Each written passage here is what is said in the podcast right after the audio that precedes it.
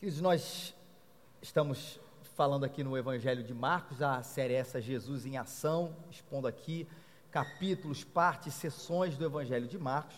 Mas eu queria começar com vocês, começar conversando com vocês sobre pedidos. Porque tudo depende de quem pede, não é verdade? Se seu filho te pede um sorvete, ele está lá, você está lá no shopping, no lugar, ele está assim, mamãe, me dá um sorvete, mamãe, me dá um sorvete, papai, me dá um sorvete. A gente vê, tudo bem, filho, eu te dou um sorvete. Mas às vezes, quando é o filho do outro, e a gente vê aquela cena, papai me dá um sorvete, mamãe dá um sorvete, ele pede duas, três vezes, que a gente fala assim, pô, que moleque chato e mimado, hein? Se fosse eu, não daria. Tudo depende de quem pede. Os nossos filhos são insistentes. O filho dos outros são mimados. Tudo depende de quem pede, quem pede. Aquele funcionário nota 10, exemplar, que entrega, resolve tudo. Um dia pede para sair 20 minutos mais cedo. Você assim, poxa, não tem problema, o trabalho está feito, ele pediu, tem todo esse histórico, tranquilo. Agora, tem aquele outra pessoa, aquele outro colega, aquele membro da sua equipe, funcionário que só chega atrasado, que não entrega nada, que é folgado, que acha que o mundo, a sua empresa ou o mundo deve a ele milhões de favores, ele pede um dia para sair 15 minutos mais cedo você acha um absurdo. Porque tudo depende de quem pede. E loucos somos nós que achamos que não existe uma relação de pessoalidade nessa história. Nós estamos absolutamente isentos. Pediu, eu vou avaliar a situação racionalmente, e se der eu faço, se não der eu não faço. Não é bem verdade. Acho que dentro da nossa cabeça roda algumas perguntas quando alguém pede alguma coisa para a gente? Ele merece? Ele é meu amigo? Ele é folgado? Ele está tentando me enganar? Eu vou fazer muito esforço? Eu gosto dele? Eu não gosto dele? Cá entre nós, não é verdade? Que todos esses fatores, essas perguntas rodam e influenciam demais a maneira como a gente responde a certos pedidos que não são feitos. E hoje eu queria falar sobre uma mulher. Aliás, parabéns para todas as mulheres hoje, hoje é o Dia Internacional da Mulher, cujo pedido foi meio mal considerado por Jesus. A gente vai ver, vai entender que, na verdade, ela acaba se tornando um exemplo muito positivo na história toda que você vai ver de se desenrolar, não foi por é, intencional que esse texto foi escolhido, hoje faz parte de toda a nossa programação de pregação, mas graças a Deus, no Dia Internacional da Mulher, coube aqui a história de um pedido de uma mulher. Onde o pedido dela, você vai ver, havia muitas coisas em jogo. E como foi belo ver a fé dela. Vamos abrir comigo no texto? Marcos capítulo 7, versículos 24 a 30. Se você precisa de uma Bíblia, é só você levantar a sua mão, tá? A gente vai entregar ela já marcada no texto para que você acompanhe com a gente a leitura aí do Evangelho. Marcos, que é o Evangelho que foi escrito né, por Marcos a respeito de toda a vida, a narrativa da vida de Jesus. O capítulo é um número bem grande, é o 7, e os versículos são os números pequenininhos, são os versículos 24 até o versículo 30. Se você precisar mais alguém que precisa de Bíblia, todos aí? Tranquilos? Então vamos acompanhar o texto aí na Almeida século 21, Marcos 7, de 24 a 30, diz o seguinte: Jesus saiu dali e foi para as regiões de Tiro e Sidom. E entrou numa casa e não queria que ninguém soubesse disso, mas não pôde passar despercebido. E certa mulher, cuja filha estava possessa de um espírito impuro, logo ouviu falar dele. Então foi e prostrou-se aos seus pés. E a mulher era grega, de origem sírio-fenícia e suplicava-lhe que expulsasse de sua filha o demônio. E Jesus lhe respondeu: Deixa que primeiro os filhos se fartem, pois não é justo tomar o pão dos filhos e jogá-los para os cachorrinhos. Ela, porém, prosseguiu, dizendo-lhe: Sim, Senhor, mas também os cachorrinhos debaixo da mesa comem das migalhas dos filhos. Então ele lhes disse: Por causa dessa palavra, vai, o demônio já saiu da sua filha. E ao voltar para casa, ela achou a menina deitada sobre a cama e o demônio já havia saído. Para a gente entender como esse pedido dessa mulher é um pedido revolucionário, a gente precisa é, entender uma informação muito importante de onde ela veio. Uma mulher, né, Jesus ali na região de Tiro e Sidom. Bom, que região é essa? É uma região que tinha uma, uma história muito forte de um antagonismo com Israel, ou os judeus, como a gente fala hoje, com o povo de Deus. E como construiu esse antagonismo? Ou, ou, de onde vem essa história toda? Deixa eu dar para vocês algumas informações para você ver o que, que era na cabeça de um judeu ouvir alguma coisa de Jesus ou de um Messias, ou uma coisa de positivo vindo da região de Tiro e Sidom. Vamos lá. Primeiro, Tiro foi o local de nascimento de uma das rainhas mais cruéis na história do povo de Israel, que foi Jezabel. Para você que conhece o relato bíblico, pode ver as atrocidades, é como se fosse ó, o pior governante que a gente já teve, né? Acabe e Jezabel, o rei e a rainha, é um sinônimo de tudo que pior podia ter acontecido com o povo de Israel. Mesmo que você não tenha conhecimento desse relato bíblico, depois você pode procurar lá no livro dos reis, no Antigo Testamento, que você vai entender que é exatamente esse sentimento. Lá é o nascimento dela. No período entre o Antigo Testamento e o Novo Testamento, a gente chama do período, olha que palavra intertestamentária, né? houve um período muito grande ali e houve uma guerra, que foi a revolta dos Macabeus, onde havia judeus de um lado, não judeus de outro, e, quem, e o pessoal de Tiro e Sidom se aliou com quem? Contra os judeus. Vai traçando esse histórico aí na sua cabeça. No Antigo Testamento, tanto um profeta chamado Ezequiel, como um outro profeta chamado Zacarias, ouviram da parte de Deus pronunciamentos muito duros em relação à região de Tiro e Sidom. Zacarias, por exemplo, diz o seguinte: Mas o Senhor se apossará dela, lançará no mar as suas riquezas e ela será consumida pelo fogo. Mas por quê? É uma história de atrocidade, é um histórico de atrocidade, de opressão, de, de escravização e coisas parecidas. Um outro, dois relatos extra-bíblicos, mas históricos. Existe um, um historiador muito famoso também, chamado Flávio José. Ele era judeu e por isso ele fala é, a respeito de si mesmo, né? Ele diz o seguinte: os habitantes de Tiro eram notoriamente os nossos mais ferrenhos inimigos. E uma outra fonte extra-bíblica que falava a respeito do Messias, a gente entende isso apenas como um sentimento e não como revelação de Deus, essas fontes extra-bíblicas, que, mas que vale para entender um pouco do clima da época, diz o seguinte: o Messias, falando sobre o Messias, seria ordenado a expulsar os gentios, subjugá-los e não os visitar. Se Jesus vem, mas não vai visitar aquela região lá não. Vai subjugar. Não é para ali que Jesus vai. Olha o sentimento que havia de antagonismo, de rivalidade entre Israel e Tiro e Sidom. Olha o nível de rejeição, de rejeição que essa cidade enfrentava. E hoje, gente, olhando para os nossos dias de hoje, a gente não tem muito essa rivalidade. O máximo que a gente tem de rivalidade é sempre na base da brincadeira. Quando junta cariocas e paulistas, a gente brinca, mas ninguém acha que assim, pô, que Jesus, ele possa lá mandar uma bola de fogo para São Paulo.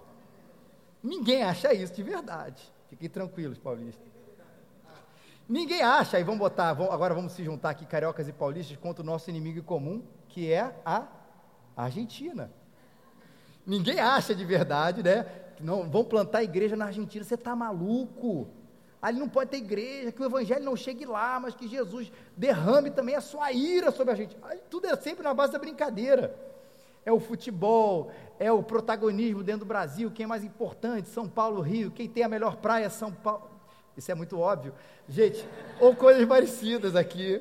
Perdão, tá cheio de paulista hoje aqui, meu. Mas tudo é base da brincadeira. Mas na época de Jesus não era. Todas essas coisas que a gente fala eram realmente direcionadas para Tiro e para Sidom.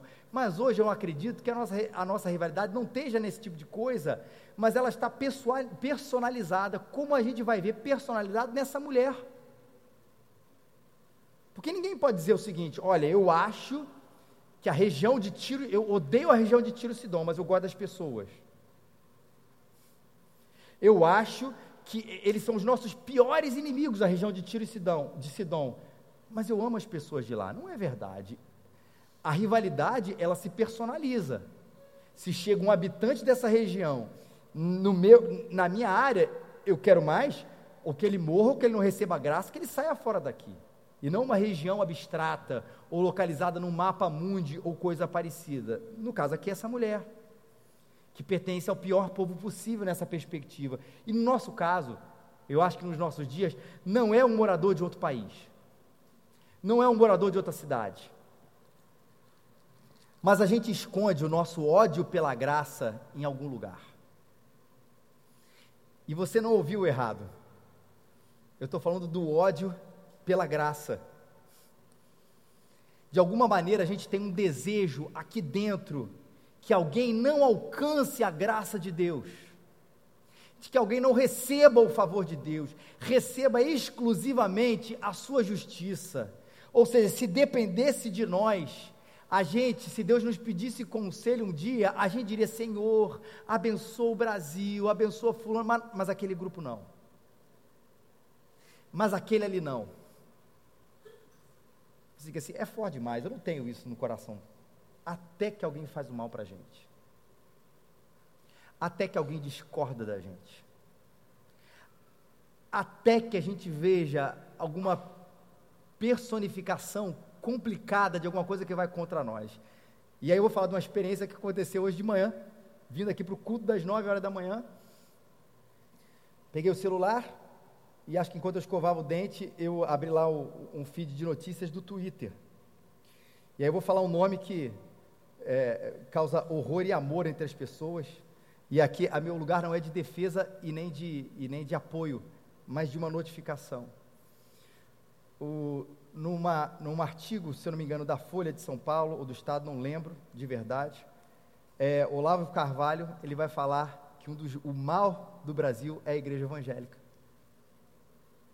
E aquilo, eu fui tentar abrir o artigo, não sou assinante, eu acho que é a Folha mesmo, se alguém tiver ali, me passa, por favor, o artigo, para eu poder ler. Mas assim, fala assim, ah, Felipe, você nem leu o artigo. Ok, eu não vou falar sobre ele, eu vou falar sobre os comentários. E aí no feed de notícia lá no Twitter, as pessoas dizem, é isso mesmo. É isso mesmo. Final, aqueles que discordam do Olavo, finalmente tem que concordar, hashtag Olavo tem razão. Para quem entende um pouquinho desse mundo virtual e dessa, dessa treta, sabe o que está falando, que o Olavo tem razão e coisas parecidas. Mas espantou. Falei assim, cara, uma coisa assim, cara, eu não creio no que a igreja evangélica crê. Lembra, esquece a pessoa do Olavo a gente está falando de alguém dizendo um ódio sobre a igreja evangélica brasileira. Eu não creio no que vocês creem. Eu acho tudo até uma bobeira, uma bobagem. Eu acho isso tudo um grande mito que a igreja evangélica é parecida. Você tem todo o direito, mas o odiar, desejar a não existência. Eu falei assim, eu me senti assim, daqui a pouquinho as pessoas vão realmente perseguir a igreja evangélica brasileira como a gente acha que vai ser perseguido. Vai ser perseguido, vai ser a famosa crentefobia.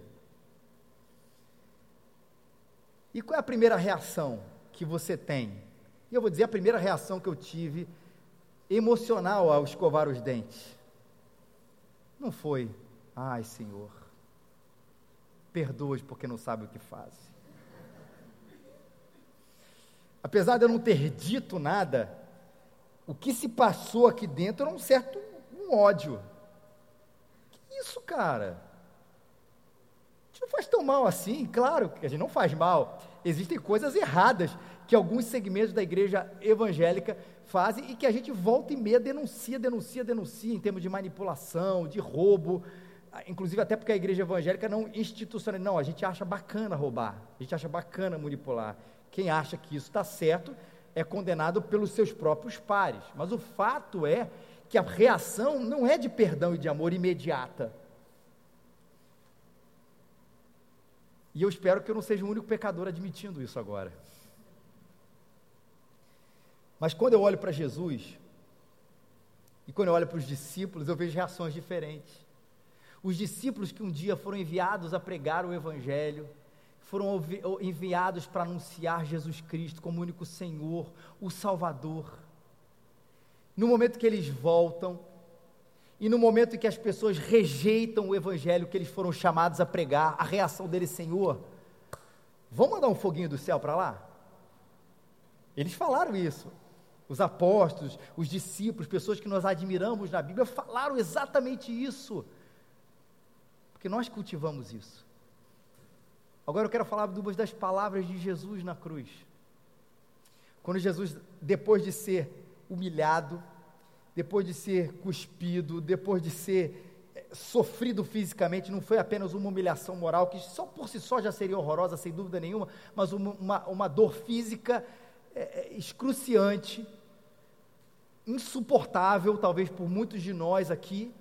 Depois de tudo isso, botaram ele na cruz toda aquela agonia física, o que é que Jesus disse? Pai, perdoe, porque não sabem o que fazem.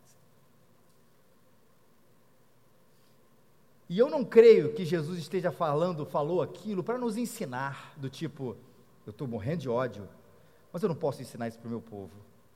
Então eu vou ensinar o seguinte: vou ensinar o perdão. Eu odeio aquelas pessoas mas eu vou ensinar o perdão. Pai, perdoa os que não sabem o que fazem. Registrou aí, Marcos? Bota aí, bota aí. Não era Jesus. Isso é o que ele estava, e a palavra aqui é importante, é pós-moderna, mas é importante, sentindo.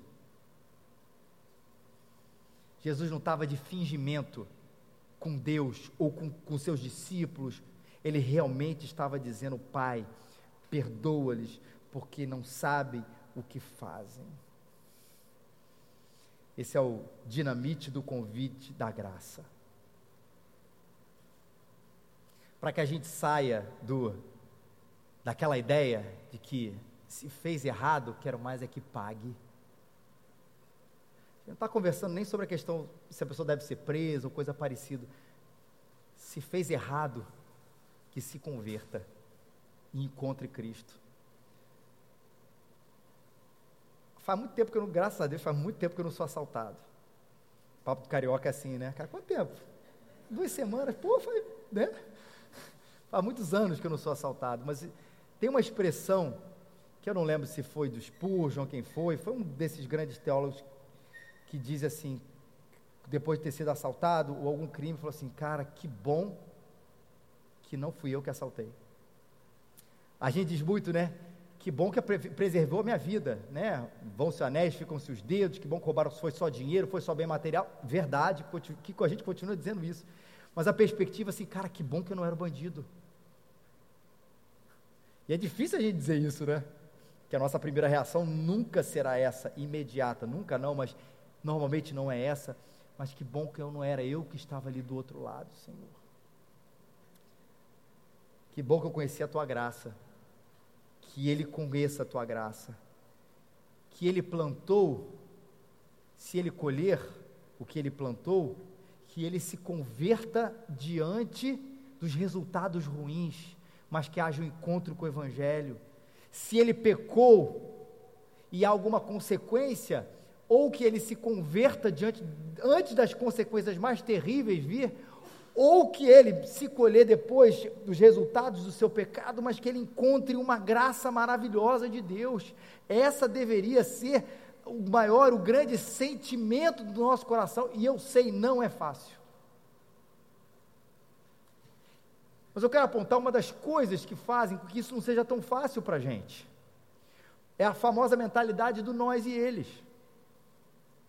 Olha, existe um grupo ali que é super mal, e existe um grupo aqui, da qual eu pertenço, que não é tão mal assim. Ora, vamos entender o que é a graça. Por que é que você recebeu a graça, o perdão de Deus? Porque você precisa dela. Porque você é pecador. Quando eu me separo, eu e eles, eu estou separando um grupo de pecador e de santos. Opa, se eu recebi graça, é porque eu estou nesse grupo aqui. E se eu recebi graça, eu podia ser um pecador, mas pô, me esforcei, alcancei, consegui, e recebi, depois de muito tempo de jejum, de oração, muito dízimo, leitura da Bíblia, muito joelho no chão, recebi a graça. Não, não. Lembra que essa graça tem um nome muito importante para a gente lembrar que se é graça, não há mérito nenhum. Eu tenho que admitir que todos nós estamos no mesmo barco da imoralidade, do pecado. Estamos todos debaixo dessa mesma sentença. E o que eu recebi diante de Deus não foi por mérito, mas porque Deus me olhou com graça, com amor, com misericórdia e me deu aquilo que eu não merecia receber. Me presenteou quando eu era rebelde, me amou quando eu era ainda pecador me abraçou quando eu nem perdão tinha pedido a Ele, mas Ele colocou no meu coração esse desejo, essa vontade de me achegar perto dEle. Isso é graça que me faz olhar o que deve fazer o meu olhar, olhar para aquele outro a quem eu acho que eu não deveria ter graça, que Deus não deveria ter graça, com graça, porque eu estou na mesma situação dele. Somos todos pecadores que carecem da glória de Deus. Quando eu digo ele ou ela não merece, eu estou dizendo para mim, eu não mereço, porque estamos todos debaixo da mesma sentença, mas eu sei, é difícil trabalhar com isso, especialmente quando alguém está fazendo um mal direto para nós, especialmente quando tem alguém nos atazanando, é uma marca do pecado complicada, mas olha o que, que Jesus veio fazer. Jesus intencionalmente saiu dali e foi para as regiões de Tiro e Sidom. Essa não é a informação do deslocamento geográfico de Jesus. Ela não fala só apenas, olha, Jesus pegou o ônibus tal e saltou no lugar tal. É muito mais do que isso. Ele foi e queria mostrar que ele ia até onde a graça deveria chegar. Que ele iria ao lugar que ninguém queria que a graça chegasse. Mas ela chegou. Ele iria para o lugar que ninguém queria que o perdão chegasse, mas ele chegou. Ele foi ao lugar realizar um milagre, uma cura, que ninguém queria que aquele lugar realizasse, só recebesse a justiça. Mas ele chegou e a própria presença de Jesus naquele meio já era absolutamente escandalosa para aquele grupo que falava assim: não, eu não queria que ele chegasse ali.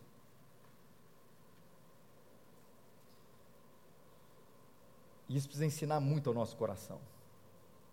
Nós continuamos elencamos, elencando grupos, pessoas aqui dentro, não aqui para fora, mas aqui dentro, que não merecem ou que não deveriam receber a graça de Deus. Jesus chega nesses lugares. Por isso que Jesus não se assenta com um grupo de excluídos. Está vendo? Jesus se assentou com as prostitutas. Jesus se assentou com os comilões e os beberrões, e tem um grupo que aplaude, é para aplaudir. Mas Jesus também se achega diante do publicano, do rico corrupto, e a gente tem que aplaudir ele também.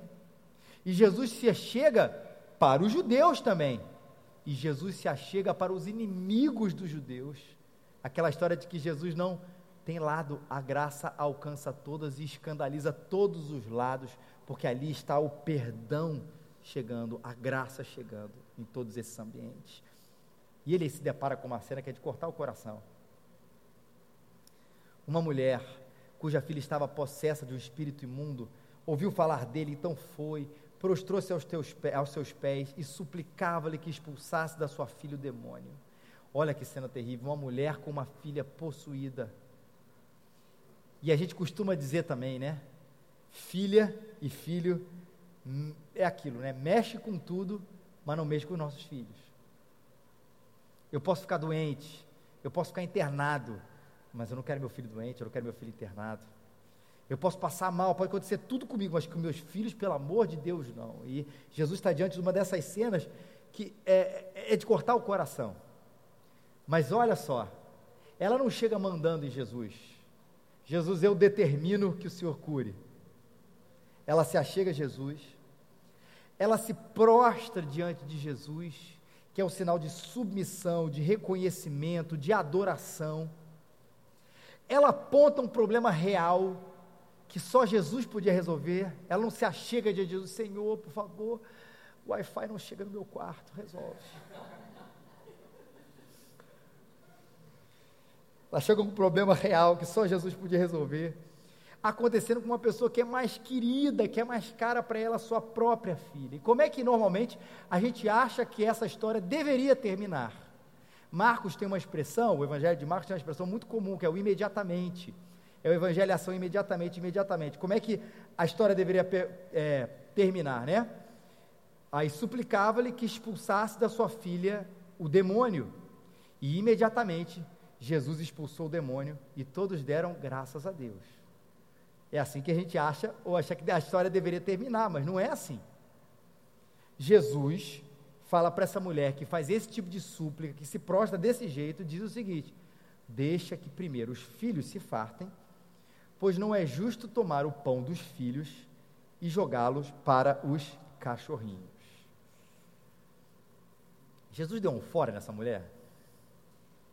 E veja que ela não estava falando que o, o, o Wi-Fi tava, não estava pegando o carro dela, estava num problema desesperador, que só Cristo podia resolver. Ele não disse não. Ele disse: espera, estabelece uma ordem aqui. Os filhos são os judeus, os cachorrinhos são os gentios, ou seja, tem uma ordem aqui que Jesus está estabelecendo aqui, que fato era a ordem da sua missão, e ela entendia isso. Primeiro, o evangelho para os judeus, isso vai se estendendo para os gentios. Tanto é que a figura dos cachorrinhos aqui não é pejorativa, apesar de cachorro, até no Antigo e no Novo Testamento, muitas vezes é usado como a gente usa no, no, no, no, no linguajar mais coloquial, seu cachorro tem um, um, pouco de xingamento, não é aqui nesse texto. Aqui ele está falando de uma coisa da economia doméstica.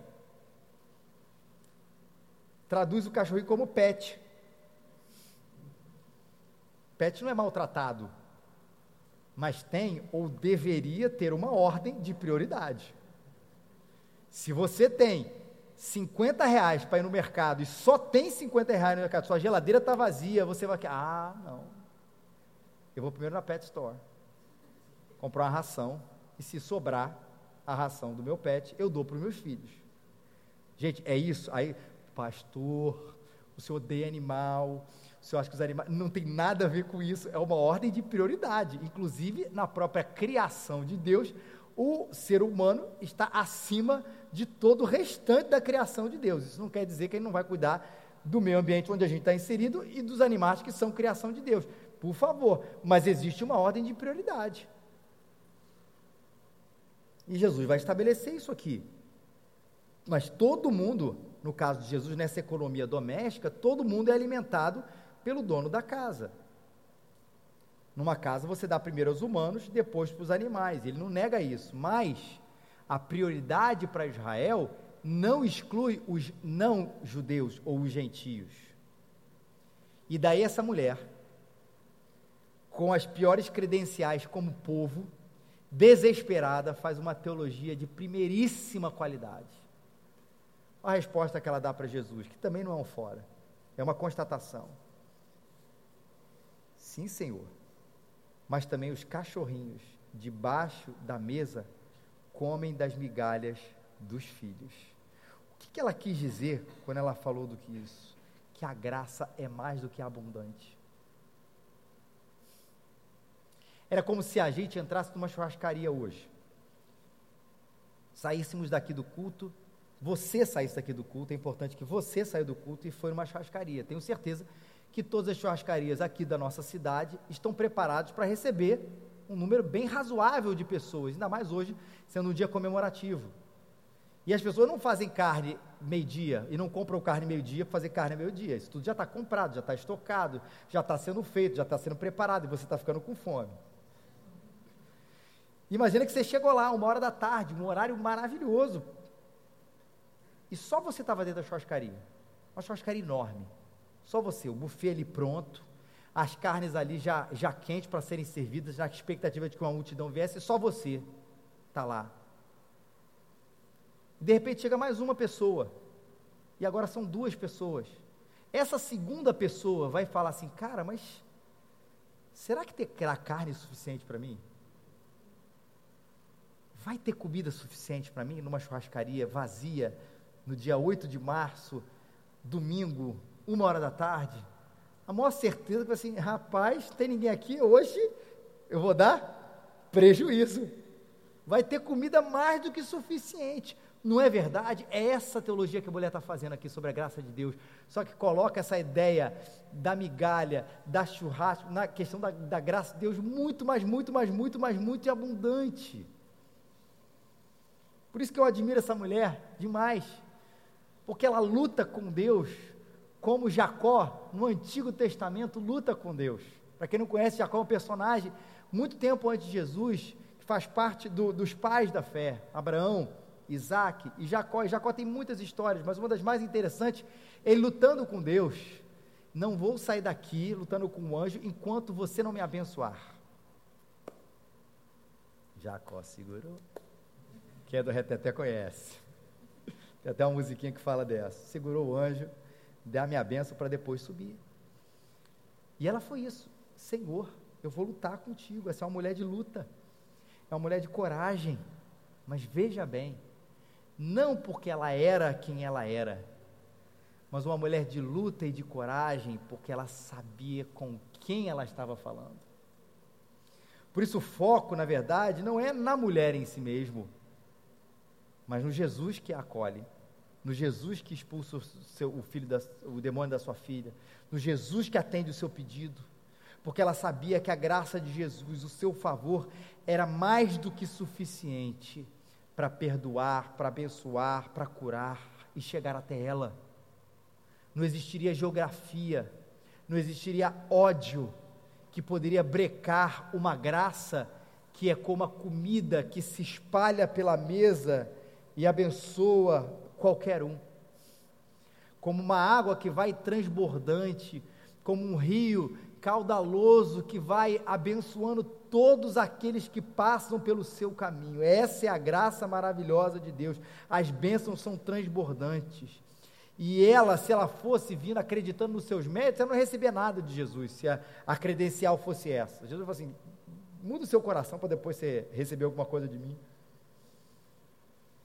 E ela vindo de Tiro e Sidom, herdeira daquele povo, dentro dela ela poderia até achar assim: eu não vou alcançar misericórdia. Quem sou eu? Nem pelo lado positivo, pelo lado negativo. Quem sou eu? Não vou nem pedir esse Jesus. Esse Jesus nunca vai olhar para mim. Mas a beleza da sua fé é de saber que mesmo ela de quem ela pertencesse, o povo a que ela pertencesse, de que onde ela fosse existia um amor, um poder tão grande que não possuía limite, que chegaria até ela. E ela sabia da compaixão de Jesus. Que Jesus que é a expressão exata de Deus.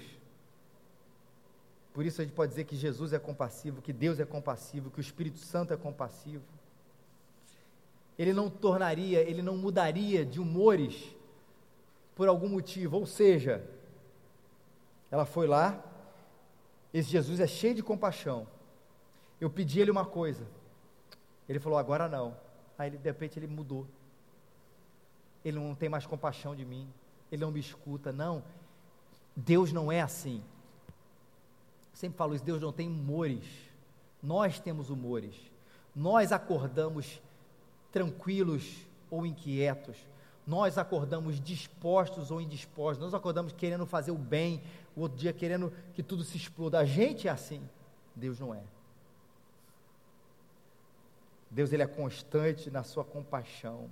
Ele nunca fica indiferente ele não fica calado, até porque Jesus sabe. Sabe o que é sofrer, sabe o que é ser traído, sabe o que é ser abandonado. Jesus sabe o que, que é sofrer na sua carne as dores físicas. Jesus sabe tudo que tem a ver com compaixão. Jesus passou emocionalmente, fisicamente, de qualquer maneira. Por isso que ele olha pelo que a gente passa e ele é, nesse sentido, sensível entende, compreende a encarnação de Jesus é essa prova. Por isso que a atitude dela é tão linda, é tão louvável, tão bonita, porque ela percebeu quem Jesus era. Mas eu não quero que você saia daqui olhando para essa mulher. Eu quero que você saia daqui olhando para onde ela estava olhando, ou melhor, eu quero que você saia daqui olhando para quem ela estava olhando. Para um Jesus que tem uma graça superabundante, que não olhou as credenciais dela, mas ele agiu com o seu amor. Eu quero que você saia daqui olhando para a compaixão de Jesus, que sabia o que era sofrer, porque ele mesmo sofreu, que sabia o que era viver como ser humano num lugar complicado, no, em tempos complicados, como ele viveu, sabia como é viver como nós estamos vivendo. E ele sabia, Jesus, dessa nossa compaixão. E tudo isso tem um ápice na cruz do Calvário. Ali Jesus mostra a sua maior compaixão. Deus mostra o seu grande, o seu grande exemplo da sua compaixão. Quando ele mostra para nós que mesmo nós sendo pecadores, ele olhou para a gente com misericórdia e nos mandou a salvação. Quando naquela cruz, quando Jesus morre por nós, para nos reconciliar com Deus, porque nós éramos pecadores, ele mostra a sua graça. Jesus não morreu para os perfeitos.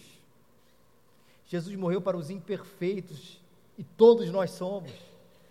Os sãos não precisam de médicos. Jesus disse: Mas eu vim chamar pecadores ao arrependimento. Na graça está ali, que é para todo tribo, povo, língua e nação, a misericórdia e a compaixão de Jesus ali exemplificada, explicada, revelada com todas as luzes e cores.